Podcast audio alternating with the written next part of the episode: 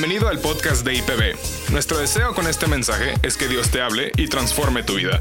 Toma nota y compártelo en tus redes sociales. Y, y, pues yo la verdad no me sentía mal, pero también decía, pues es que quisiera que ellos tuvieran lo que yo tengo. Pero de repente ellos solos me decían, es que no te invitamos porque tú ni, ni, ni hueles, ni dijeres, ni apestas, me decían. O sea, ya no, no, no nos diviertes. Y digo, pues qué bueno, porque no soy la niña de la mochila azul para andarlos divirtiendo, ¿eh? Entonces, eso, eso pasaba, ¿no? O sea, empiezan a haber cambios, como dice Pedro, que tus amigos ya no te, ya no te inviten, y es bueno, es bueno para poder, para que haya una transformación. Eh, llevaba esa vida de hábitos destructivos, y de eso te quiero compartir hoy, de cómo, de cómo derribar hábitos destructivos o cuidado con la culebra, que no es lo mismo que es igual, ese es el nombre del tema. Derribando hábitos destructivos o cuidado con la culebra. ¿Cuál, cuál les, gusta más, el primero o el segundo? El segundo, ¿ah? Sí, se escucha más acá. Bueno, de eso te quiero compartir. No sé cómo haya cerrado el 2021 y estés iniciando este 2022, pero es una buena forma de iniciar este año dejando ese tipo de hábitos, actitudes, aunque sean simples, aunque sean sencillitas, dejar esas cosas. Por ejemplo, eh, no sé, pues el, gimnasio, el, el, este, es bueno pues, reemplazar ir a hacer deporte por, por no hacer deporte, ponernos, por ejemplo, eh, eh, cuidar nuestra alimentación, pero dejar esas cosas que nos estorban, que no nos ayudan en nuestro crecimiento, con, en nuestra relación con Dios, dejar a un lado ese peso muerto que nos estorba para seguir creciendo. Es, es una buena manera de iniciar el año, dejar todo aquello que nos estorba. Y entonces, como son los hábitos destructivos o las adicciones, cualquier, cualquier, cualquier hábito que se vuelve constante y, y consecutivo es ya, se convierte en una adicción. Entonces, ¿qué hacer para derribar esos malos hábitos? Lo primero que tengo que hacer es reconocer mi nueva identidad, que soy un hijo de Dios, que ya no vivo yo, que Cristo vive en mí.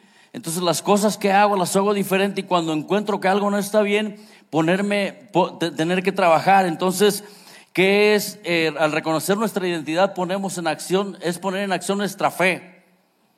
Nuestra fe en el Hijo de, de Dios, el cual se entregó por cada, por cada uno de nosotros en la cruz y es la que nos va a dar la salvación y nos asegura la vida eterna, ni más ni menos. Es el principio para empezar a trabajar en una situación de, algún hábito destructivo, alguna mala actitud. O sea, tener fe y saber que yo solo no voy a poder, que solamente con la ayuda de Dios voy a poder salir adelante. Entonces, así como los hábitos destructivos fueron creciendo progresivamente, progresivamente también vamos a reemplazarlos por medio de un proceso, en lugar de seguirnos resistiendo. O sea, reemplazar en lugar de resistir, resistir, perdón.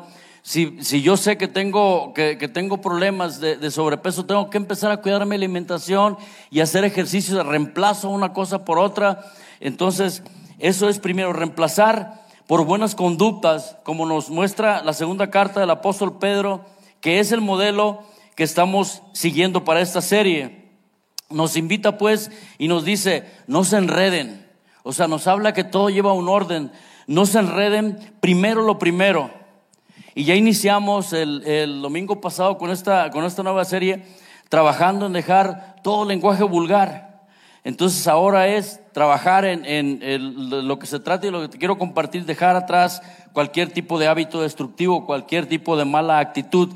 Y, y Pedro nos enseña aquí así, este, en resumen, esfuércense por mejorar su vida y háganle así, dice, a la fe añádale una conducta digna de admiración, de excelencia moral. Dejen los malos hábitos. Dejen de hacer cosas que no le agradan a Dios para que puedan crecer espiritualmente, para que lleguen a la madurez espiritual que se requiere como hijos de Dios. Por dice la escritura, por cuanto todos hemos pecado, entonces no, nadie está exento.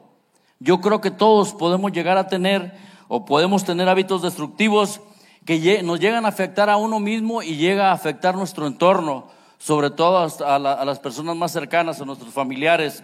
Entonces, no hay adicciones chicas, no hay adicciones grandes, ni pecados ni pecaditos. El pecado es pecado. O sea, no hay, no hay tamaños.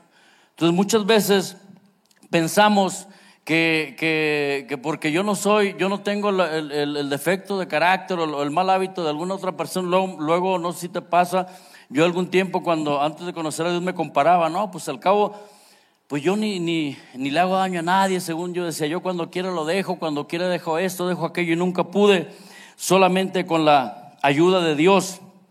Entonces, por cuantos todos han pecado, entonces te digo, el pecado, el pecado es pecado. Y muchas veces, dentro de las adicciones, cuando, si yo te, digo adicciones, ¿qué es lo primero que me vas a decir? ¿Qué es lo primero que te viene a la mente? Alcohol, drogas. Y no se te viene la adicción a la pornografía, ludopatía. Por ejemplo, la adicción al juego. O sea, hay algunas otras adicciones que son igual de dañinas que el alcohol y las drogas, pero lo que pasa es que el alcohol y las drogas son pecados que echan humo, que hacen más escándalo. Y si tú vas, por ejemplo, por la calle y ves a alguien que se va tambaleando, pues dices, ahí va un borracho, ahí va un borrachito, ¿no? O ves a alguien que, alguien que va acá medio, medio locado y dice, mira, es, hay un drogadicto. Pero en la calle, si tú ves a alguien, no vas a decir, bueno, yo sé que, que ustedes no, pues en la calle no vamos a identificar a alguien, ah, mira, ahí va un hipócrita. Ahí va un codependiente. Ahí va un, ¿quién dijo controlador? un aplauso a Celiana que, que reconoció ya la primera, pastor, hay que trabajarlo, lo esperamos en CR. Esa es honestidad, ¿eh? Ahí, mira, ahí va un controlador, dijo Celiana. Sí, sí, no, es, es, es, eso. Entonces esos, esos hábitos como la nicotina. No, es que mi hermano fuma y que es más fácil, sí o no es más fácil la ver, ver la paja en el ojo ajeno, como dice la palabra, es que la ver la vida que yo traigo. O sea, Dios quiere nuestros corazones, pero también debemos de cuidar ese tipo de hábitos porque son iguales de dañinos, igual de perjudiciales para nuestra vida, para nuestra salud. La comida, la gula, la tecnología, la televisión, el celular, el internet. Yo el año de la pandemia dije, Malaya, la hora en que descubrí el Netflix. Me clavé bien machín, estaba bien clavado en el, bueno, me clavé, me clavé muy fuerte. Ya tengo que cambiar mi lenguaje. Y este, y no me desvelaba y de repente empiezo a ver series acá y no creen que veo series acá feas, ¿no? Nomás las de, las, del, ¿cómo se llama? El narco y eso, no te Y entonces dije, no, ya no. O sea, me di cuenta que lo estaba regando, que me estaba desvelando y que no estaba bien, entonces lo dejé, te lo prometo. Dije, no, no, ahí, muere. O sea, sí, por un rato le di, pues, porque yo escuchaba, oye, ¿viste la serie de tal fulano? Ya y yo me empecé a, este, enredar y después dije, ¿para qué lo hice? O sea, porque así empiezan las adicciones de este, leve, de poco a poquito, y se va haciendo después una, algo patológico. Entonces, eh, por ejemplo, eh, en, el, en, este tiempo de la pandemia, el, el, porcentaje de las adicciones que más incrementaron, les voy a decir, fue la ludopatía, la pornografía y la nicotina. O sea, la ludopatía es la adicción al juego. Entonces pensamos que nada más está ahí en los casinos y esas cosas. No, empieza desde la casa con los niños que están jugando y empiezan a competir y aguas, aguas porque se va convirtiendo en, un, en una adicción. Entonces la Biblia nos enseña prevención. No nos prohíbe nada, pero nos enseña prevención. El alcohol, el alcohol no es malo o es malo. La Biblia dice que sea malo. Dice, toma, pero no te embriagues. Yo no lo pude hacer. Y yo puedo estar con mis hermanos y les consta, puedo estar con mis hermanos que se echan uno dos, dos farolazos, pero yo no, ¿por qué? Porque no puedo. Y me dicen después de un tiempo, ¿a qué después de tantos años no te puedes tomar una cerveza? Y? Le digo, de poder sí puedo, pero de querer no quiero.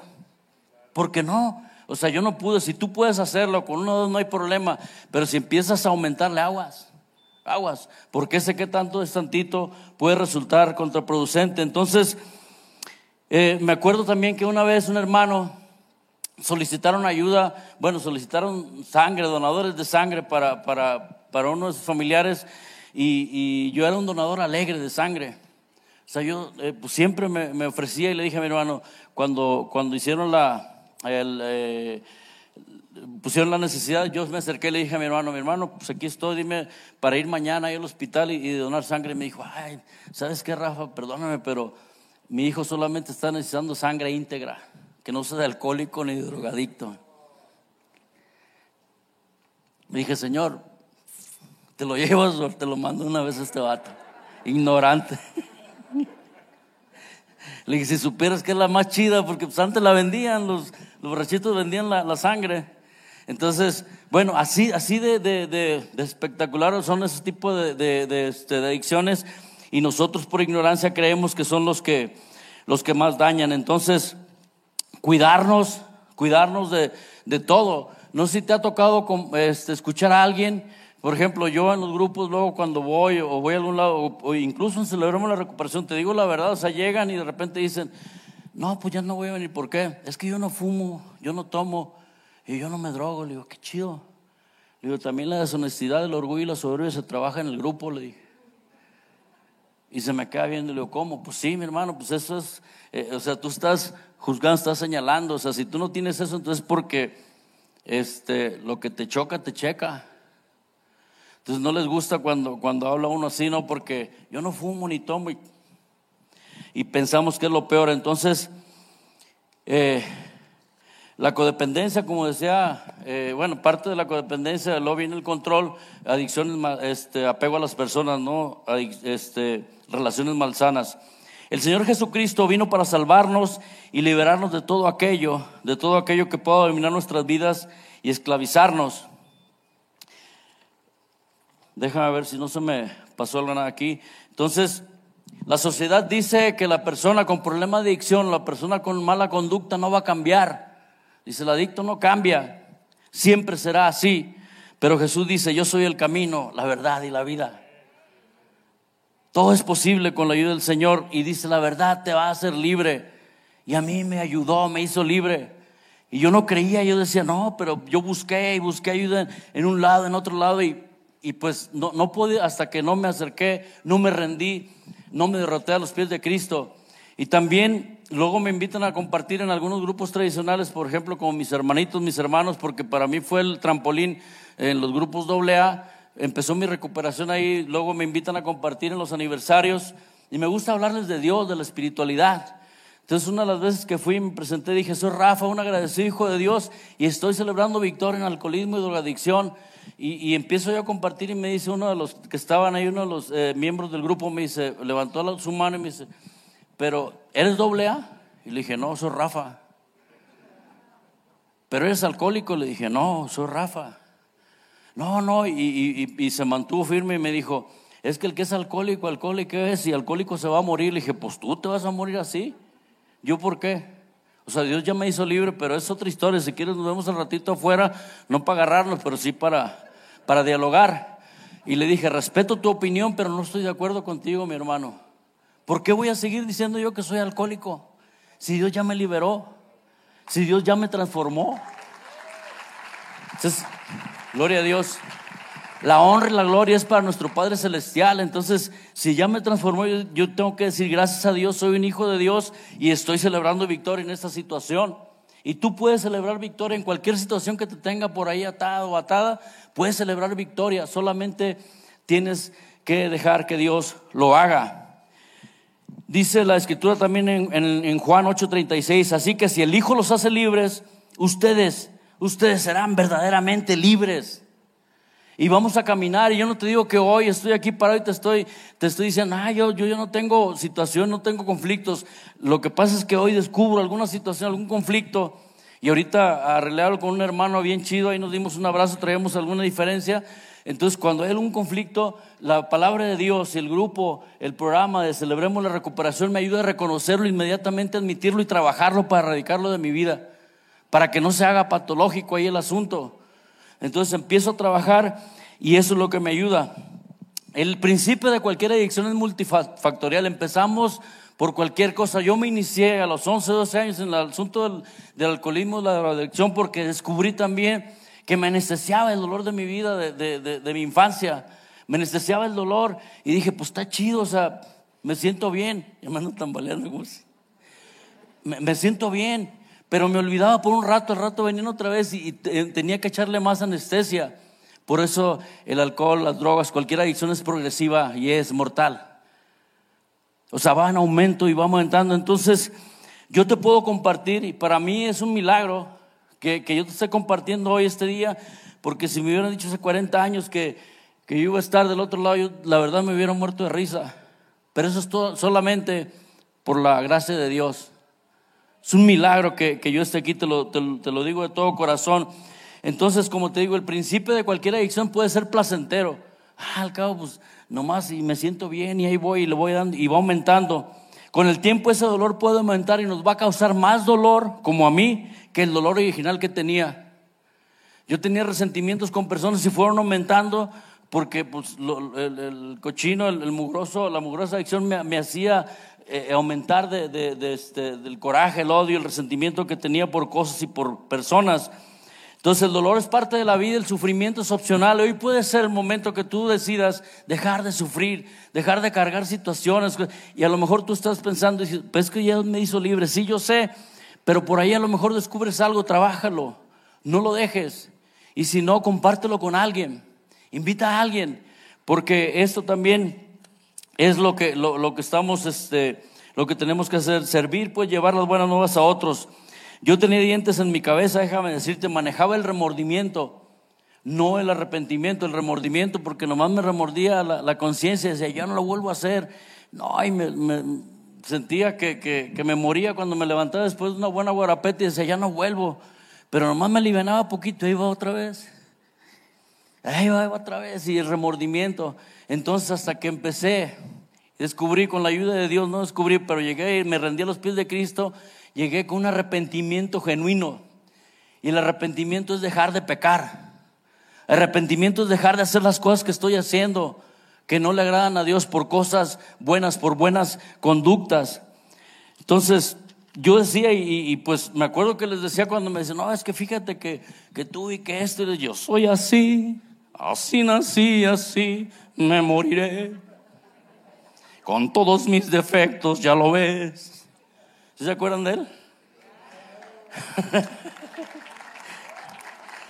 y así decía, la neta, hasta, hasta cantaba. Y qué bueno, gloria a Dios que, que me rescató. Entonces,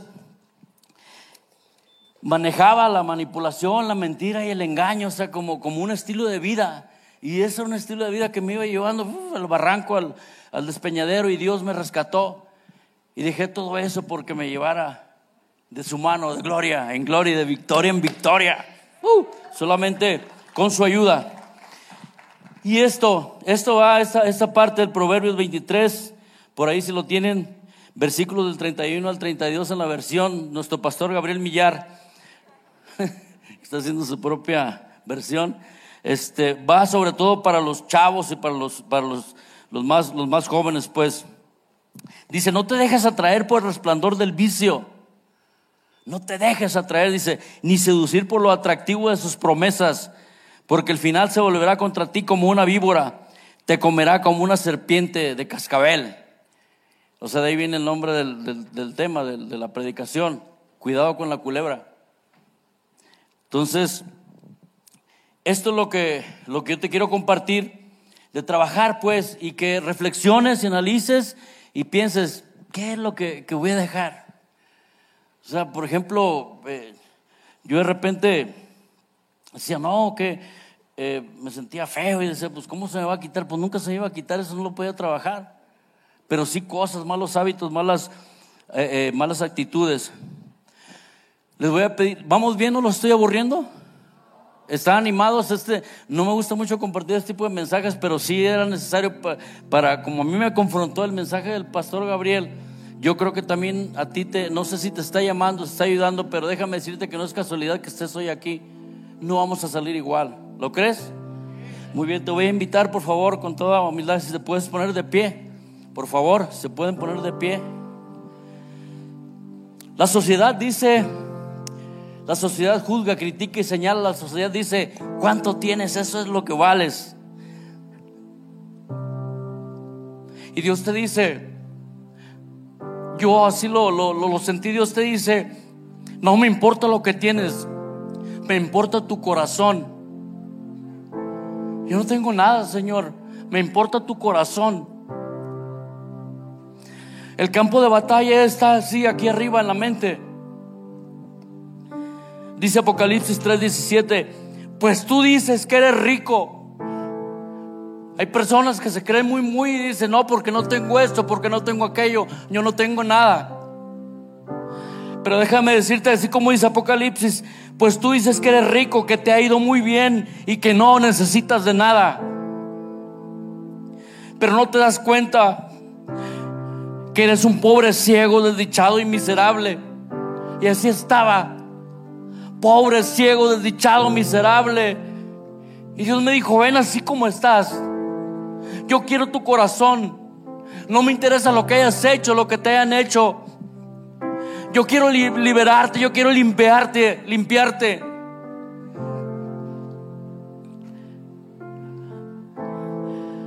Mis queridos hermanos y amigos, lo primero que hay que hacer en una situación con algún defecto de carácter, algún hábito destructivo es aceptar, salir de la negación, mostrar humildad y reconocer. Yo le dije, Señor, yo no puedo, no puedo más. Ayúdame. Ya no quiero seguir así. Y buscar ayuda, busqué ayuda en, la iglesia. Y llegué a un buen lugar después de haber buscado en lugares que no debería ir a haber, ido a buscar. Y desde ahí aprendí, te lo digo, solo tú puedes hacerlo, cualquier cosa que quieras hacer, solo tú lo puedes hacer, pero no lo puedes hacer solo. Necesitamos la ayuda de Dios para resolver cualquier conflicto, cualquier situación. Los hábitos destructivos rara vez, las ediciones se van a poder resolver como llaneros solitarios. Como te digo, necesitamos de la ayuda profesional, de la ayuda de algo que, de veras te, te, te ayude a transformar. Y solamente el poder del Espíritu Santo lo puede hacer. Aquí en la iglesia Palabra de Vida, en tu iglesia Palabra de Vida, así como los demás campos, en algunos tenemos ministerios demográficos como Celebremos la Recuperación, que es un ministerio que se trabaja desde la raíz del problema para salir de la situación. Consejería, liberación espiritual, grupos demográficos también como de mujeres, de hombres de jóvenes, de adultos mayores, como grandes amigos, donde se puede empezar un estilo de vida diferente. Como yo empecé, un, tenía que hacer un cambio radical, ya no podía estar con un ojo al gato y el otro al garabato, un pie allá y el otro acá. Un estilo de vida, relacionarme y empezar a hacer de mi relación con Dios un estilo de vida y hacer iglesia. Si uno cae, dice Eclesiastés 4:10 el otro puede darle la mano y ayudarle, pero aguas con el que cae y está solo. Ese sí que va a estar en problemado. Eso dice Eclesiastés. O sea, juntos podemos salir adelante y juntos transformamos personas en seguidores de Cristo, dice el lema de nuestra iglesia, dice, comprometidos, pero no religiosos, comprometidos a seguir adelante, a darle con todo, con la ayuda de Dios y no hacer nada en nuestras fuerzas. El problema no era que yo me alcoholizara, me drogara o tuviera defectos de carácter, todo lo que se desarrolló. El problema es por qué lo hacía. Y ir a la raíz solamente con la ayuda de Dios lo podemos hacer y me ayudó a salir adelante. No es casualidad que estemos hoy aquí. Si estás ahí en tu casita también, no es casualidad que estés escuchando este mensaje o cuando lo escuches. Te voy a pedir en este momento que cierres tus ojos. Por favor en casita también, donde estés, donde estés escuchando el mensaje, cierra tus ojos. No endurezcas tu corazón. Puede ser que hayas buscado ayuda en lugares que no deberías, como yo. También debes de saber que el enemigo, el diablo, pues, está muy involucrado en esos hábitos destructivos, malas actitudes. Y Él va a usar y usa todas sus artimañas para evitar que busques la ayuda adecuada que tanto necesitas. Tal vez ya estás enfadado, harto de que tus familiares o tus amigos te digan, ¿sabes que necesitas ayuda? Yo veo que tienes problema en esto, en aquello. Aún así, si no te lo han dicho de una buena forma, si no te ha parecido, la forma en que te lo dice, necesitas reconocer que realmente te aman y que no son ellos, sino la voz de Dios que te ama y por medio de ellos te está llamando. Y yo le decía a las personas que, que me decían, necesitas ayuda. Y hubo ángeles a mi alrededor que me decían, Rafa, necesitas ayuda, es que Dios te ama. Yo le decía, ¿cómo crees? No me hables del amor de Dios. No me hables de Dios. No quería. Porque yo decía, ¿cómo me a amar Dios si soy una basura? Y más tarde en decir eso de que yo me sentí una basura cuando Dios me dijo, yo no hago basura.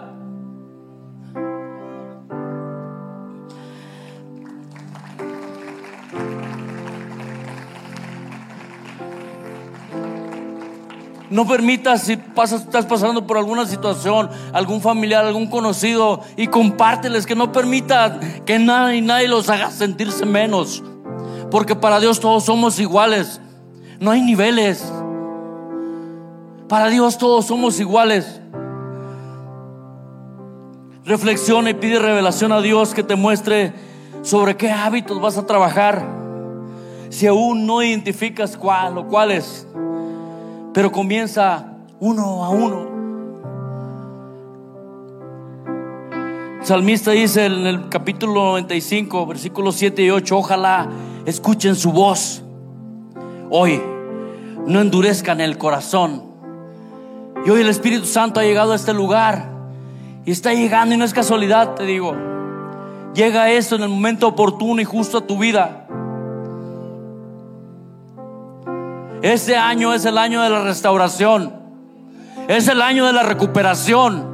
La recuperación de qué? De lo que el enemigo te ha robado. Tal vez no tienes paz porque algún familiar o tú mismo o alguien está pasando por alguna situación de adicción, alguna, algún defecto de carácter, alguna situación que no lo está dejando ser libre. Pero este es el año de la restauración. Créelo, porque dice la palabra de Dios que al que cree, todo le es posible. Todo le es posible. Tal vez, tal vez tú estés aquí por primera o segunda vez como yo cuando estuve la primera vez. O ya asistes regularmente y quieres hacer una confirmación. Tal vez no te has rendido a Dios. No te has derrotado al Señor y no le has dicho, Señor, yo ya no puedo, no puedo más, solo necesito de ti. No le has entregado tu vida a Jesús, puede ser si estás aquí por primera vez. No importa cómo te sientes, Tampoco importa dónde y cómo estás aquí y allá donde estás escuchando el mensaje. No importa cuán lejos te has retirado, cuánto te has ido. El amor de Dios no va a cambiar. Dios no nos puede amar más de lo que ya nos ama, ni menos de lo que nos ama. Nuestros defectos de carácter no nos alejan del Señor. Es una oportunidad para crecer y decirle, Señor, esto es lo que me estorba, yo quiero seguir creciendo. No importa lo que has hecho de tu vida, no importa cuán grotesco sea tu pasado.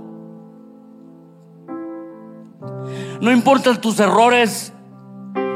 En este día Jesús te abre los brazos y te dice, ven a mí. Te dice, ven a mí. Y tal vez te preguntes como yo me preguntaba, ¿y cómo, Señor? Si estoy sucio, si estoy todo contaminado. Y Dios me dijo, así como estás. Así ve.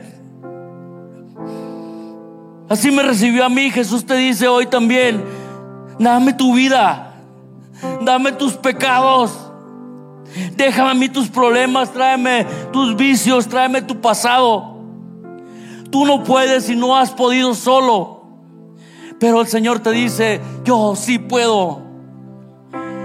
Déjame a mí tus cargas, tus problemas, te dice el Señor. Ven a mí, entrégame tu vida.